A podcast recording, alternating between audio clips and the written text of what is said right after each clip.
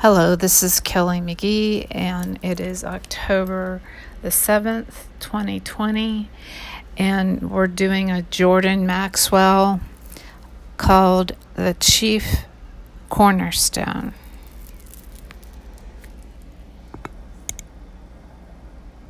This is two hours and 27 seconds.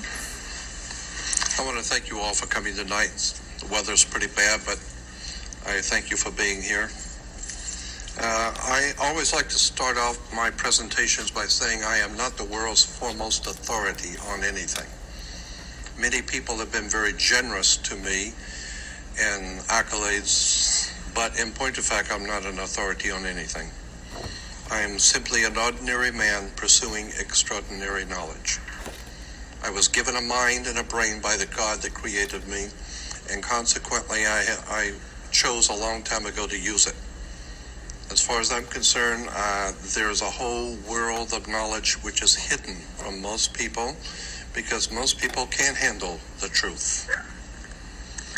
And I wanted to know. That's the difference. Early in life, I decided that I wanted to know the truth about everything I could find out, about everything I could think of. And so I pursued uh, reading and studying and questioning all kinds of authors and writers. And I used to write letters around the world to different corporations. I used to correspond with the Chinese government and the Russian government and, and all of the secret societies. And it became apparent to me that there's a bigger world out there than what you know. There are things going on out here in the world that the people who run this world from behind the scenes are many things, but stupid is not one of them. They are operating on a very high spiritual level, the people who run this world. And so often in theology, as in most things in life, there are two kinds of facts. There's the kind of fact that you look up and the kind that you make up. And I have always understood the difference. And to ask the right questions is to be halfway to the right answer. I am absolutely disturbed and amazed at how much Christianity has slipped from what it started out to be as opposed to what it is today. Christianity is not found today in America virtually anywhere. Uh, go back to Steven Spielberg's movie, Indiana Jones and the Last Crusade. The crusade was for the cup of Christ, uh, the most holy relic, supposedly, in Christendom. And they finally, at the end of the movie, find the cup of Christ, the Holy Grail. Where did the uh, Indiana Jones and his father, where did they find the cup of the Grail? They found it in Petra, a small, little, tiny place in the country of Jordan. Remember, they went through the mountainous mountains and they found the holy treasure of Christianity in Petra.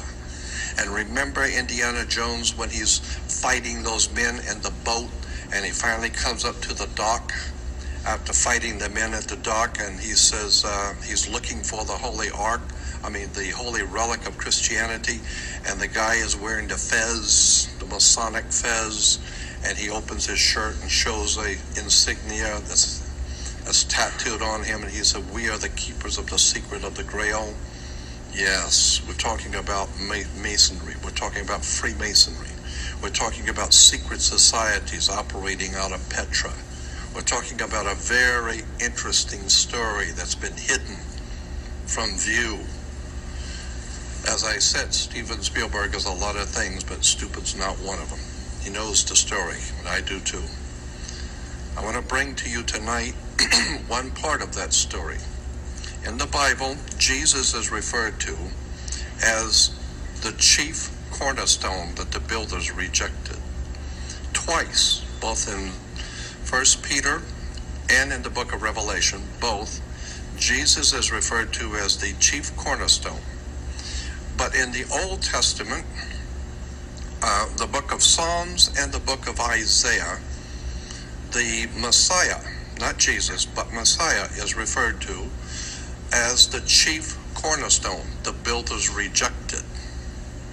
So now we have in Hebrew, the chief cornerstone is a symbol for the Messiah, and in the New Testament, Christianity, Jesus is referred to the same, the chief cornerstone. Now, most Christians in the world who have not done any homework, but who go along to get along, have never questioned and do not know that there is a world of difference between a cornerstone and a chief cornerstone.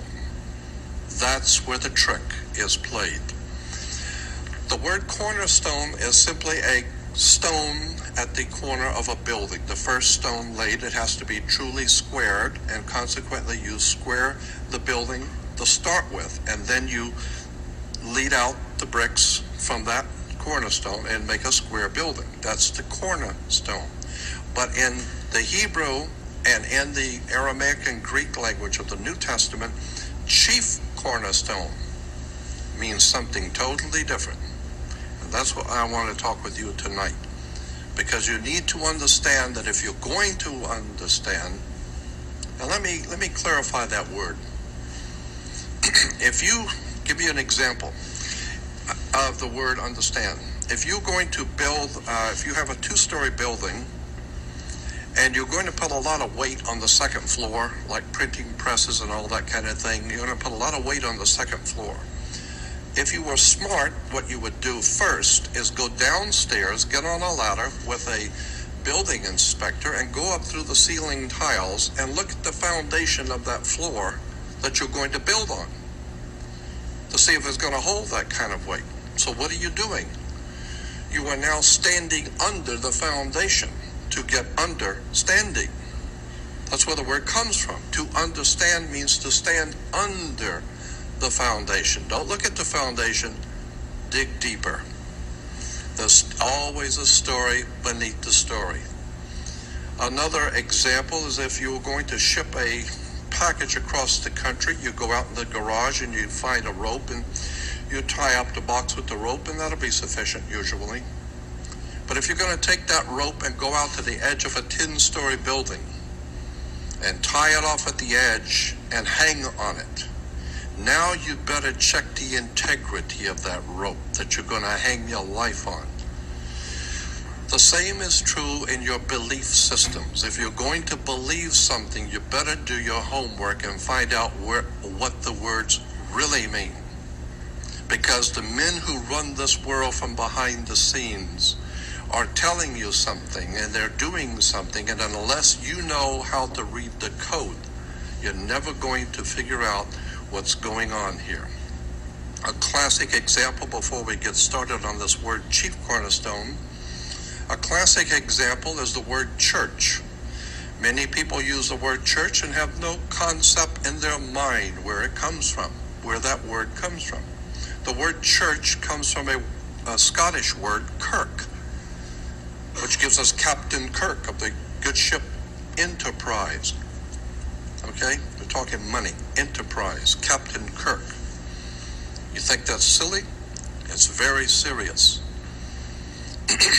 Kirk in Scottish is church in English, but Kirk in Scottish goes back to a Greek goddess named Mother Circe. Mother Circe becomes Mother Circe in Rome. And then the Knights Templars took the worship of Mother Circe from Rome into Scotland and called it Mother Kirk. And the English call it Mother Church. So once you begin to see church is merely Kirk, which is merely Circe, go back and look at the um, mythology of Mother Circe in Greece.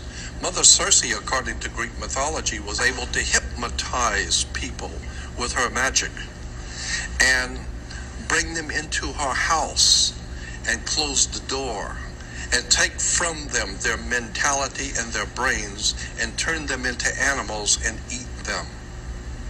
And this is precisely what Mother Church has done.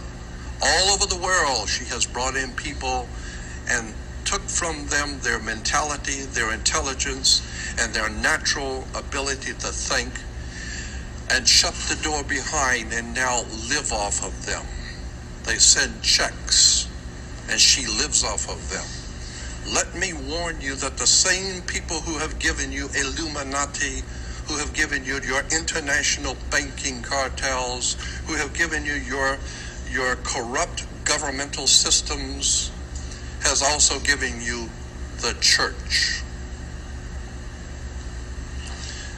There is a there is a story in the Bible, in the New Testament, we call Christianity. It is a hidden story. It's filled with symbols. It's a metaphor. This is why the Bible is called the greatest story. The, the greatest story ever told. It's just a story. But it's very interestingly woven as to symbolic metaphors.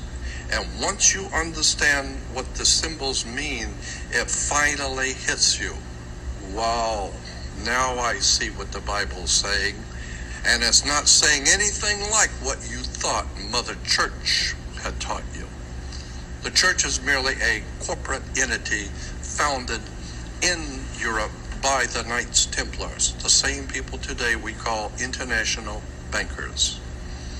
International bankers own your government, they presume to own your body, they own your systems of communication, your banking systems, they own the church. Um, you might ask yourself, why does the Pope wear the Jewish yarmulke? Very interesting. Let me get back now to the concept of the cornerstone. A cornerstone, as I said, is the corner of a building. But Jesus and the Messiah in the Old Testament is called the chief cornerstone. what you're looking at here is the chief cornerstone of Scripture. So many things have been said about this uh, symbol right here. Why is a pyramid on the back of a dollar bill in America? Why did American powers that be, the banking, religio banking powers of America, why did they put a pyramid, an Egyptian pyramid, on the back of an American dollar bill? and what does uh, Annuit Coeptis mean? Uh, at Novus Ordo Seclorum, what are the Roman numerals behind on the bottom of the pyramid? Why are there 13 layers going up the pyramid? Why is there an eye inside the triangle? I'm glad you asked. Because there's one hell of a story sitting right in front of you and you didn't even see it. This is the symbol for Jesus, the chief cornerstone. Let's go. First of all, in Proverbs 25, the Bible says in the Old Testament, it is the glory of God to conceal a thing, but the honor of kings is to search out a matter. It's as if God is playing a trick with you. See if you're smart enough to figure this one out. He conceals it and waits to see if you are humble enough and spiritually integrity enough and smart enough to figure it out. It's sitting right there in front of you and you never saw it. So the scripture says it is the glory of God to conceal a thing. The honor of kings is to search it out. Consequently, obviously, this is a very important symbol to very powerful people in our world. The people who run America run the world. Novus Ordo Seclorum. The word Novus Ordo Seclorum simply means the new order of the ages, or the new age, or the new world order. That goes back to, we find that originally in Virgil, the court historian, or the court poet, I should say, the court appointed poet in the Roman Empire to the Caesars, his name was Virgil. And in honor of Tiberius Caesar, he wrote a poem for Caesar. That's what he did for a living. He entertained the kings and Caesars with his poems. And he had a poem in which he referred to something called Novus Ordo Seclorum, the new order of the ages. Interesting stuff, I think. You need to understand that the ancient Roman Empire is still with us today. They call it the Vatican, the Holy Father. I will tell you a thing. There is nothing holy about the Holy Father. There is nothing holy about the church. There's nothing holy in Israel. The only thing holy in Israel are the stories. They're filled with holes. There's nothing holy. There's nothing holy in Salt Lake City, in Rome, in New York, or anywhere else. The word Novus Ordo Seclorum, New Order of the Ages, is now associated with Illuminati. These are occult symbols that you find on the dollar bill. Ralph Epperson, who's done a great bit of uh, research on the occultism going on in world affairs, he has something called the New World Order, a book. We find that the eye and the pyramid is connected to Illuminati. And incidentally, back in 1966, when Anthony J. Hilder produced the first records, 1966. Anthony Hilder produced a series of records with a man named Myron Fagan. And Myron Fagan was a Jewish playwright, and he began talking about something called Illuminati. And Anthony Hilder produced the records back in 1966, um, pretty close to 40 years ago. And in 1967, I was, uh, 1963, I was giving a lecture in downtown Los Angeles on secret societies and fraternal orders in government and religion uh, when John Kennedy, when I heard that John Kennedy was assassinated. So in 1963, I was giving lectures. That's 40 years ago. I forgot more about this subject than most people are ever going to hope to learn. But my problem is today, I'm talking to a country that has no idea in the world what I'm talking about. The, the gap has, has widened so much that I normally, when I talk to other people, I end up talking to myself. Now I just talk directly to me. Because I know myself so well, if I don't like the subject, I don't even bring it up. You know? But so many people are now it's starting to come into play now, very big throughout the world. After 40 years of being talking about it, and other people it caught on. David Icke is now talking about Illuminati. Of course, I brought David Icke to America. 1996, I brought him here myself. But get back to this symbol on the back of the dollar bill, the Illuminati. There have been many books especially written by Christians, uh, dealing with the subject of Illuminati. As interesting, the insignia that is used by MI5 and MI6, Her Majesty's Secret Service in England, uses this as an arm patch for MI5 and MI6. A pyramid, which you will see the I at the top.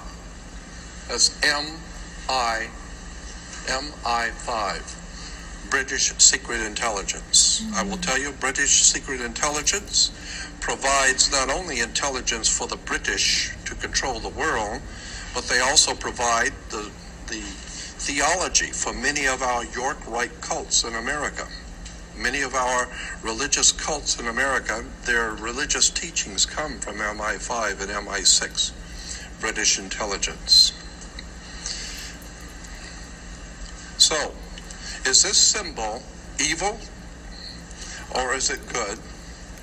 And what does it really mean? The eye and the triangle, the pyramid. And why is it on the dollar bill? Well, first of all, the eye itself is very important. And of course, we know that the eye has been associated with something called Illuminati. The reason why you have the word Illuminati, incidentally, is from in the ancient Sumerian language, the gods were called Ilus. Ilu or I L L U or I L U. And in Semitic, it became I it became E L L, but L was actually comes from I That's why this is so which gives us uh, the concept that God is enlightenment. So our word Illuminati, of Illuminati or illumination. God is illumination. The eye represents illumination.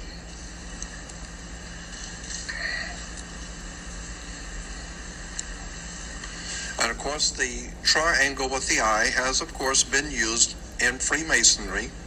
And incidentally, uh, it's used in Freemasonry all over the world. It's used in Masonic documents. More pictures. This is the Masonic apron. CBS has the all seeing eye, and you'll see it's placed within the triangle. This is in um, the Far East. Disney uses it uh, for Atlantis, uh, advertisement for the movie Atlantis. What does the symbol of the eye represent, and where did the idea originate? The idea of the eye is from Egypt. It's the eye of Horus. And again, now you see the eye in the triangle, but it is the Horus eye. It's the eye of Horus. We see it also in Time Warner uses it. Corporations use it. Uh, we see it in a government document, a one nation under God. You see what God it is, Horus. And I keep wanting to get off into a totally different subject when I get into Horus. Yeah. Horus was the sun, and Horus walked across the sky in 12 steps. When he was born, he was called Horus of the first step, and then Horus of the second step. And Horus ultimately took 12 steps. That's where the alcoholics have a 12 step program. So do you have a 12 step program. You go to school in the first grade and you end up in the 12th grade. It's a 12 step program. Everything's 12. Calendar. And consequently, Horus was the sun. The sun walked across the sky in 12 steps, called 12 Horuses. H O R U S, Horus. We today change it around and make it H O U R S. So it's 12 hours, it's actually 12 Horuses. And the sun brings light into the world. It walks across the sky in 12 steps and brings light into the world. And so, consequently, and light in Latin was Lucius or Luke Skywalker. He does battle with Darth Vader, the Prince of Darkness. So, all of this is very interesting, but it's making the point that the eye of Horus is also known as the eye of Ra. It represents the sun and expresses the divine omnipotence of God, the Creator. So, in the ancient Egyptian, the sun represented the presence of God the eye of God. The eye was a primary organ of sense perception. The eye is closely connected with light, the sun, the spirit. It is a symbol of mental vision, the mirror of the soul, an instrument of soul intellectual expression. So the light, the sun, Horus represents intellectual, spiritual enlightenment. Okay, I'm just going to interrupt this for a second because I just want to tell you that you probably know most of this information by now. But uh, Jordan Maxwell brought it forward a long, long time ago. And some of us may not have understood what it was that he was talking about. But Jordan Maxwell has been trying to help us for years. And he almost got killed. Um, then, six months ago, they took all his computer stuff and ransacked his little place that he had because they'd done it before, so he had to go and get another place. He's gone through a lot to try to bring us this information. So, that's all I have to say. Here we go. The symbol of the sun god Ra combines the images of the sun and the eye. Consequently, the sun was always referred to as the eye of God, God's Son, the light of the world. Of course, the sun is the light of the world. And he walks on water. Yes, go out and watch him walk on water at six o'clock in the evening. He walks on water. And just as he was, just as he is leaving on a cloud, he foretold he will come back on a cloud. That's right. Every morning about 5:30 he comes back on a cloud and every evening he leaves on a cloud. We're talking about God's Son, S U N, not S O N. Consequently, in the Germanic language, which is our language, the Germanic language, the sun is spelled S O N. That thing which comes up in the morning, the Germans spell it S O N. And therefore, your boy is your son. He's the light of your life. S U N. So we change it around now in Anglo Saxon, and the boy is now S O N, and the sun is now S U N. It's a play on words, a dictionary of symbols from the Philosophical Research Library. The I, given that the sun is a source of light and that light is symbolic of intelligence. Of course, if you are intellectually enlightened, especially if you're intellectually enlightened, you are said to be brilliant.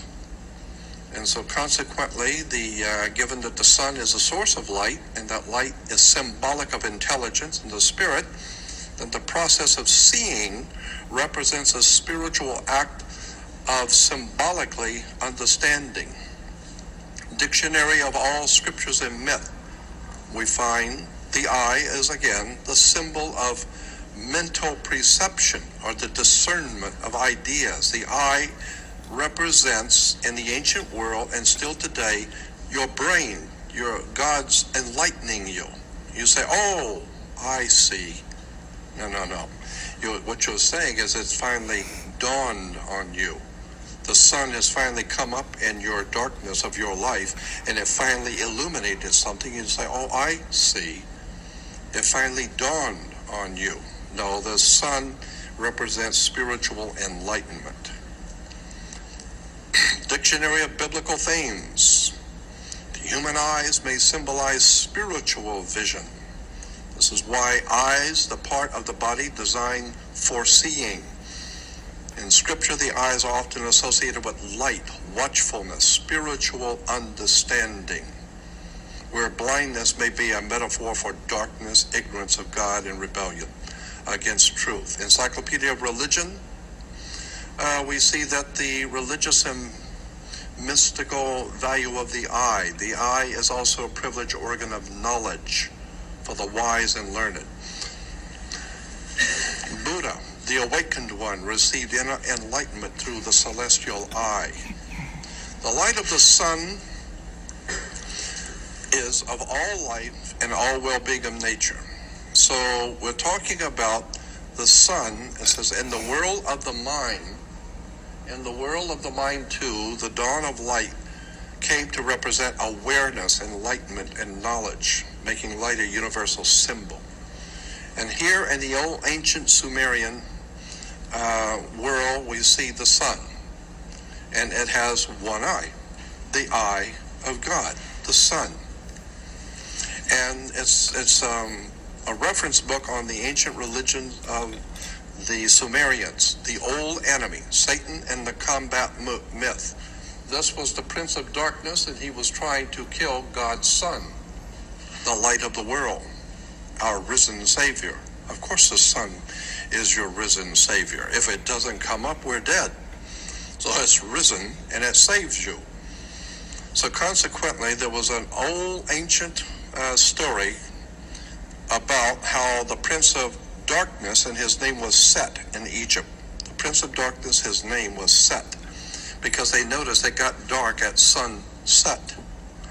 So consequently, God's son, the light of the world, had an evil brother. His name was Set. And so it's the war between light and darkness, or intellectual, spiritual enlightenment and stupidity.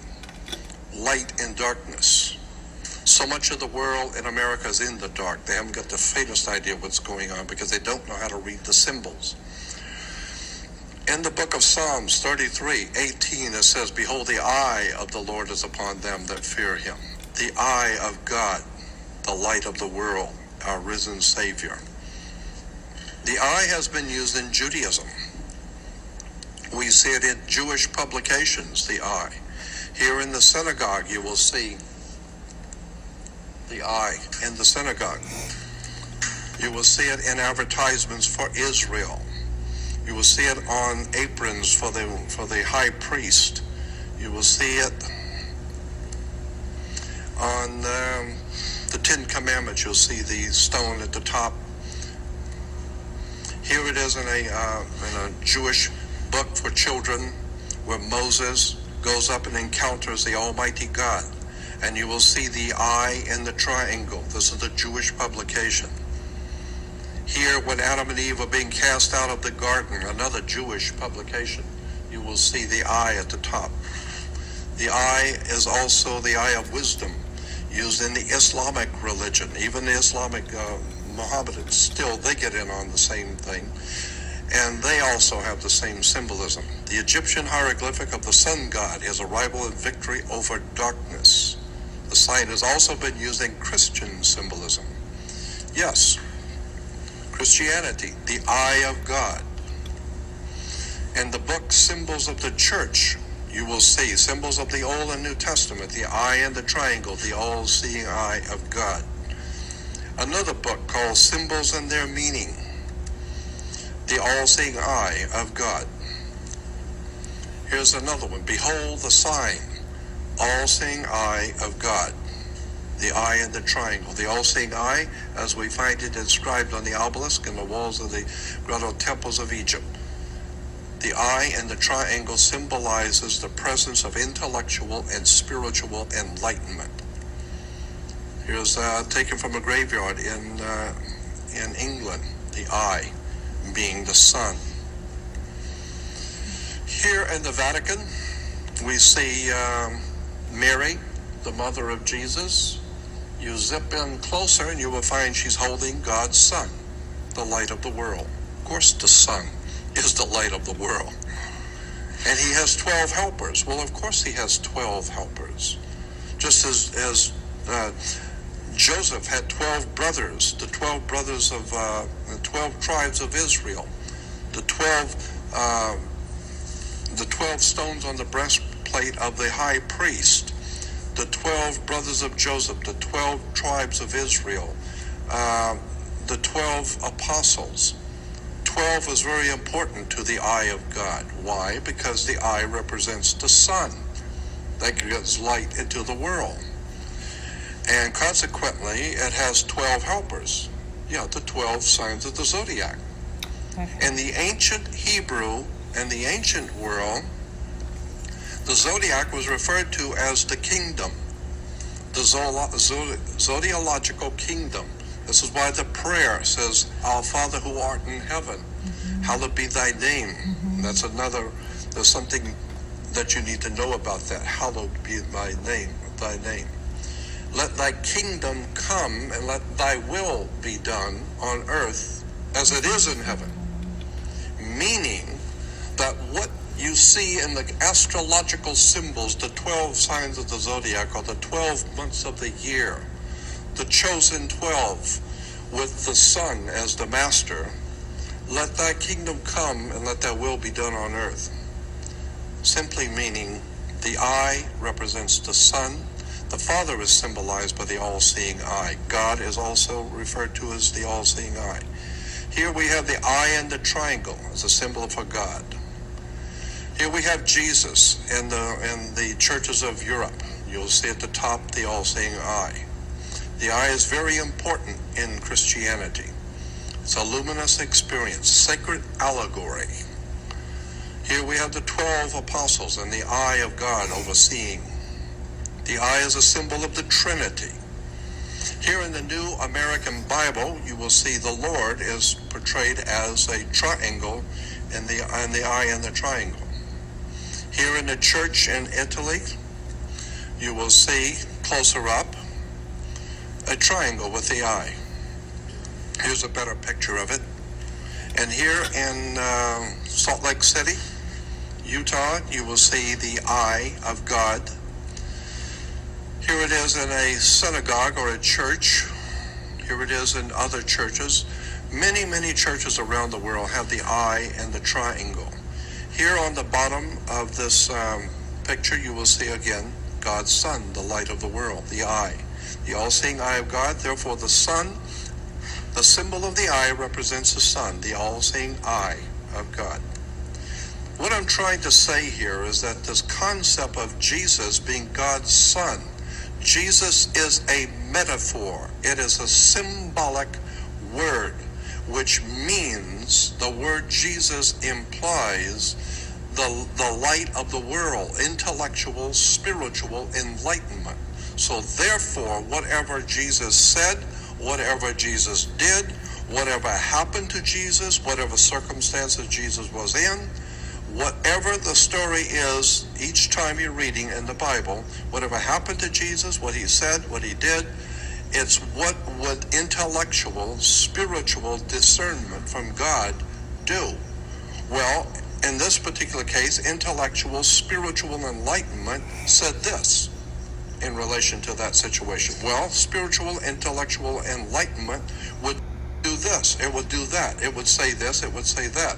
So Jesus was a symbolic metaphor for intellectual, spiritual enlightenment, which is represented in the ancient Hebrew and in the ancient Phoenician system and in all of the ancient world as the sun.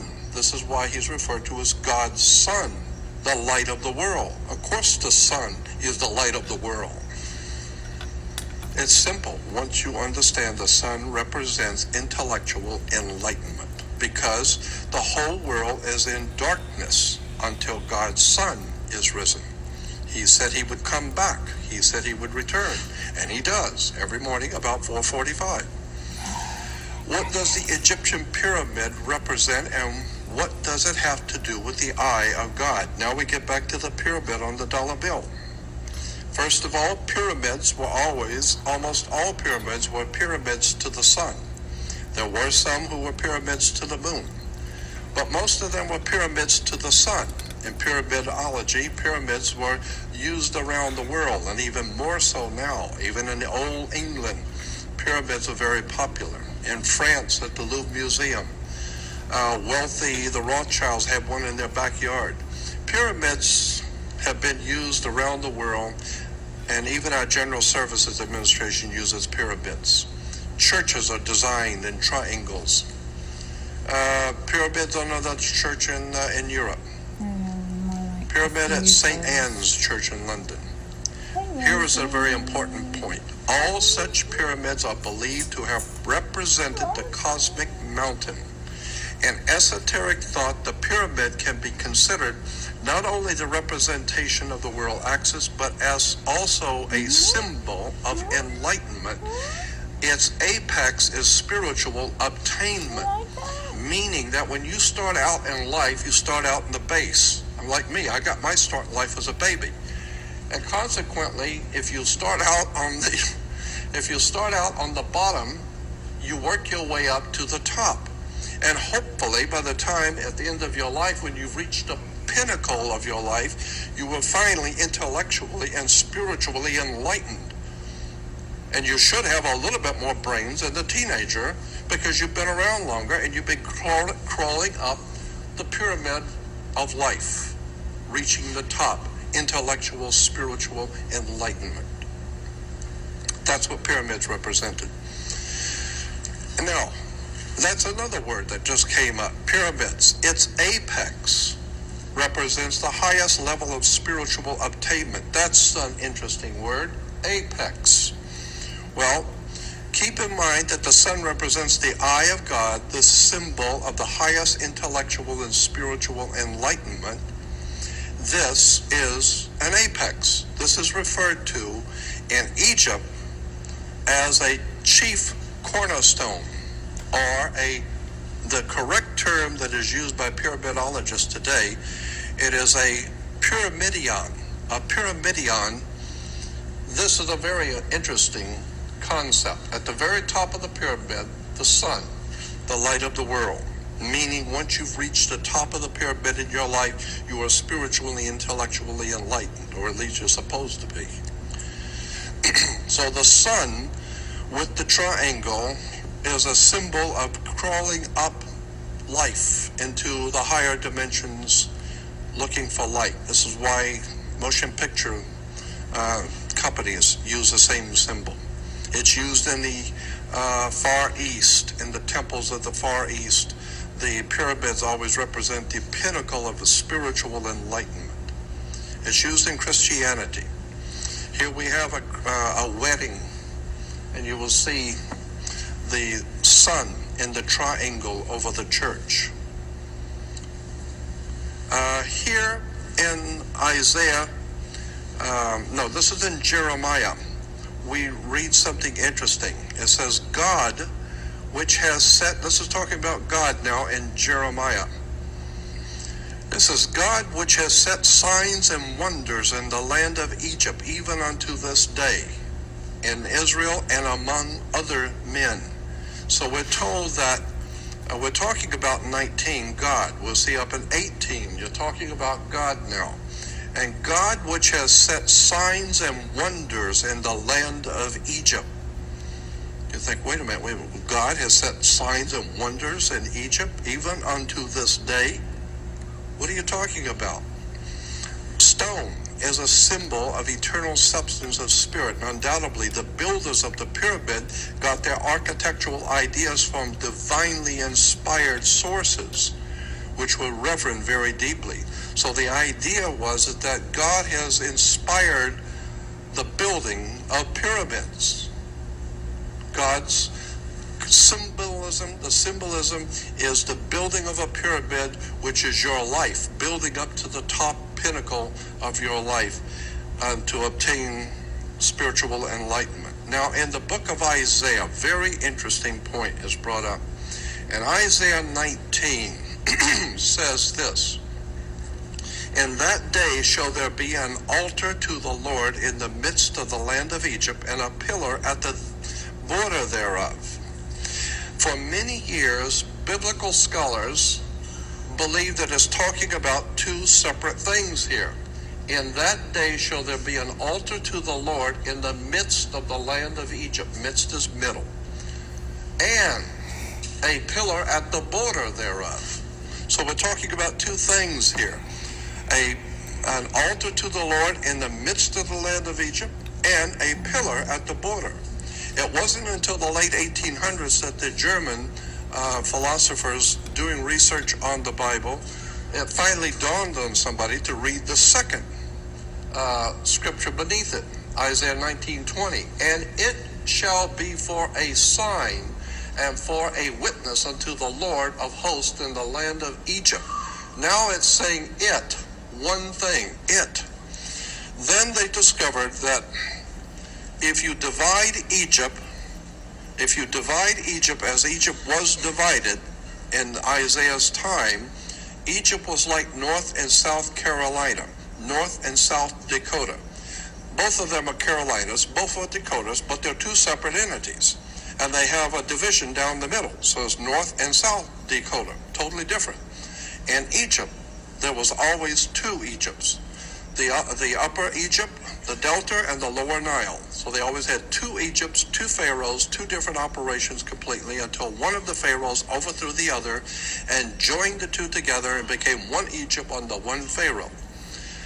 But when he did that, where the two Egypts were divided, the British went in after the First World War and started doing their calculations, and they discovered that where the ancient Egyptians drew the line between northern Egypt and the lower delta was uh, was going right directly through the line would go directly through the Great Pyramid of Giza. The line goes directly through the Pyramid of Giza. Consequently, it's the altar in the middle, and it's the pillar at the border because the border is the middle. So you're talking about the same thing. The pyramid is the altar of God. God put it there. God put it there, the Egyptian pyramid, and that's why it's on the American dollar bill. It is a symbol which was put in Egypt at the scripture says in, Gen, in, in uh, Isaiah 19, 19, and 20, it was put there at the behest of God. The pillar at the border is the altar in the middle. This is just more saying the same thing. In that day shall there be an altar to the Lord in the midst of the land of Egypt, and a pillar at the border, and it shall be for a sign and witness. Okay? There it is. The pyramid at the border, and the uh, altar in the middle. This is not the Great Pyramid of Giza. This is the Middle Pyramid. This is not the Great Pyramid of Giza. This is the Great Pyramid of Giza. And uh, it's truly a, a wondrous sight to, to go in to see. Again, now, the Great Pyramid, its divine message by David Davidson. David Davidson did a lot of research on the pyramid in relation to messianic symbolism in the ancient world. The ancient Egyptian belief in the pyramids messianic symbolism. That's what the pyramid meant to the ancient Egyptians. The pyramid represented to the ancients who built it the, the idea that you were building up to God.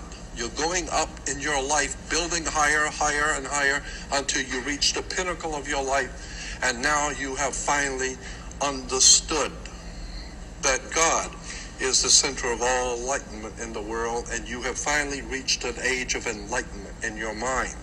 So that's what the pyramids represented messianic symbolism, the pyramid, Egyptian, and Hebrew messiahism.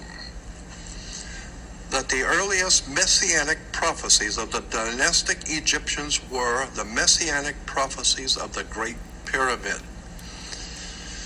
So, in the recent years, the whole subject has been reconsidered in the light of comparative religions. Gunkel, who especially with our present subject, Gressmann, have urged that Jewish eschatology, including the messianic hope, the whole idea of the Jewish Messiah is not a new development in the prophetic or exilic periods but that it goes back to a far earlier age and is really not specifically Jewish at all. They argue that the hope of a divine, semi divine deliverer, the harbinger. So it's saying that the whole idea of a Messiah is not Jewish at all. It goes back to the pyramids of Egypt. Coming of the Messiah is divine knowledge gained by experience. According to the ancients, the whole concept of a Messiah was the coming of a time in which the whole world will finally wake up. But unfortunately, that's not right now. We're still all in the dark.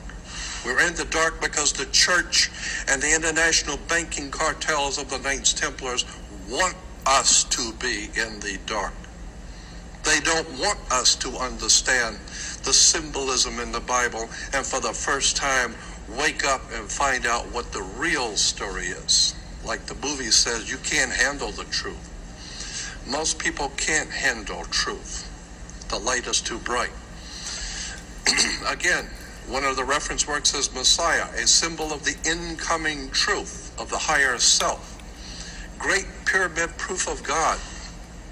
Pyramid messianicism, the, essential, the central person in the Bible is the Messiah. The same is true in the Egyptian Book of the Dead and the Great Pyramid. The pagan text, he is called in the ancient pagan texts of Egypt, Lord of the Pyramid. We observe, therefore, according to the ancient text, that the spiritual and symbolical meaning was displaced for another having physical reality only. It was not until the 6th century AD that a man was placed on the cross.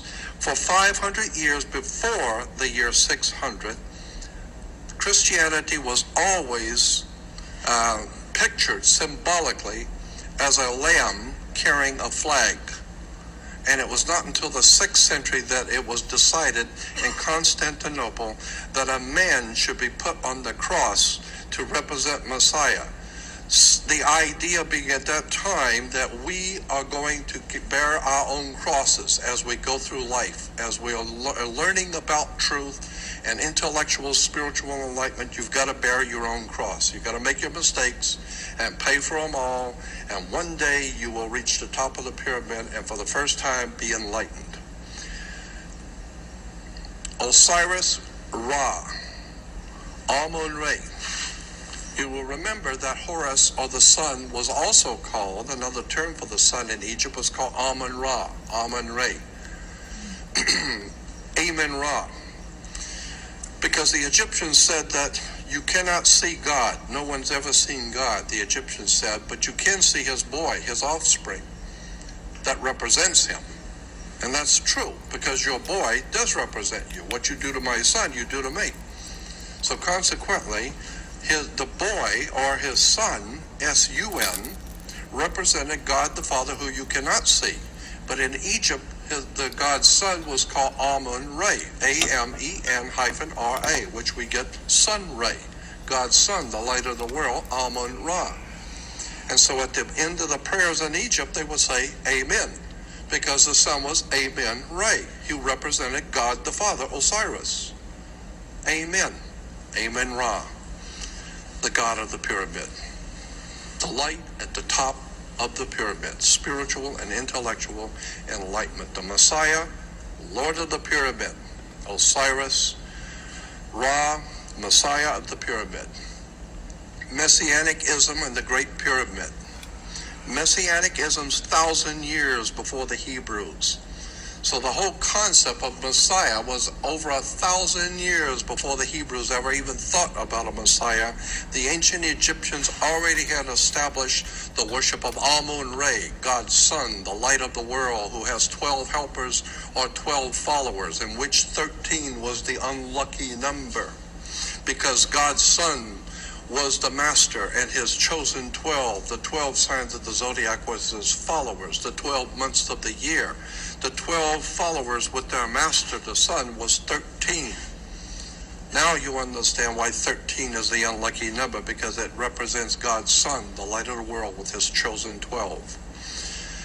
The whole idea, pyramid, we talked about the apex as the starting point and the finishing point of all things, joining the apex to the base of a triangular shape faces of the pyramid symbolizes fire, divine revelation.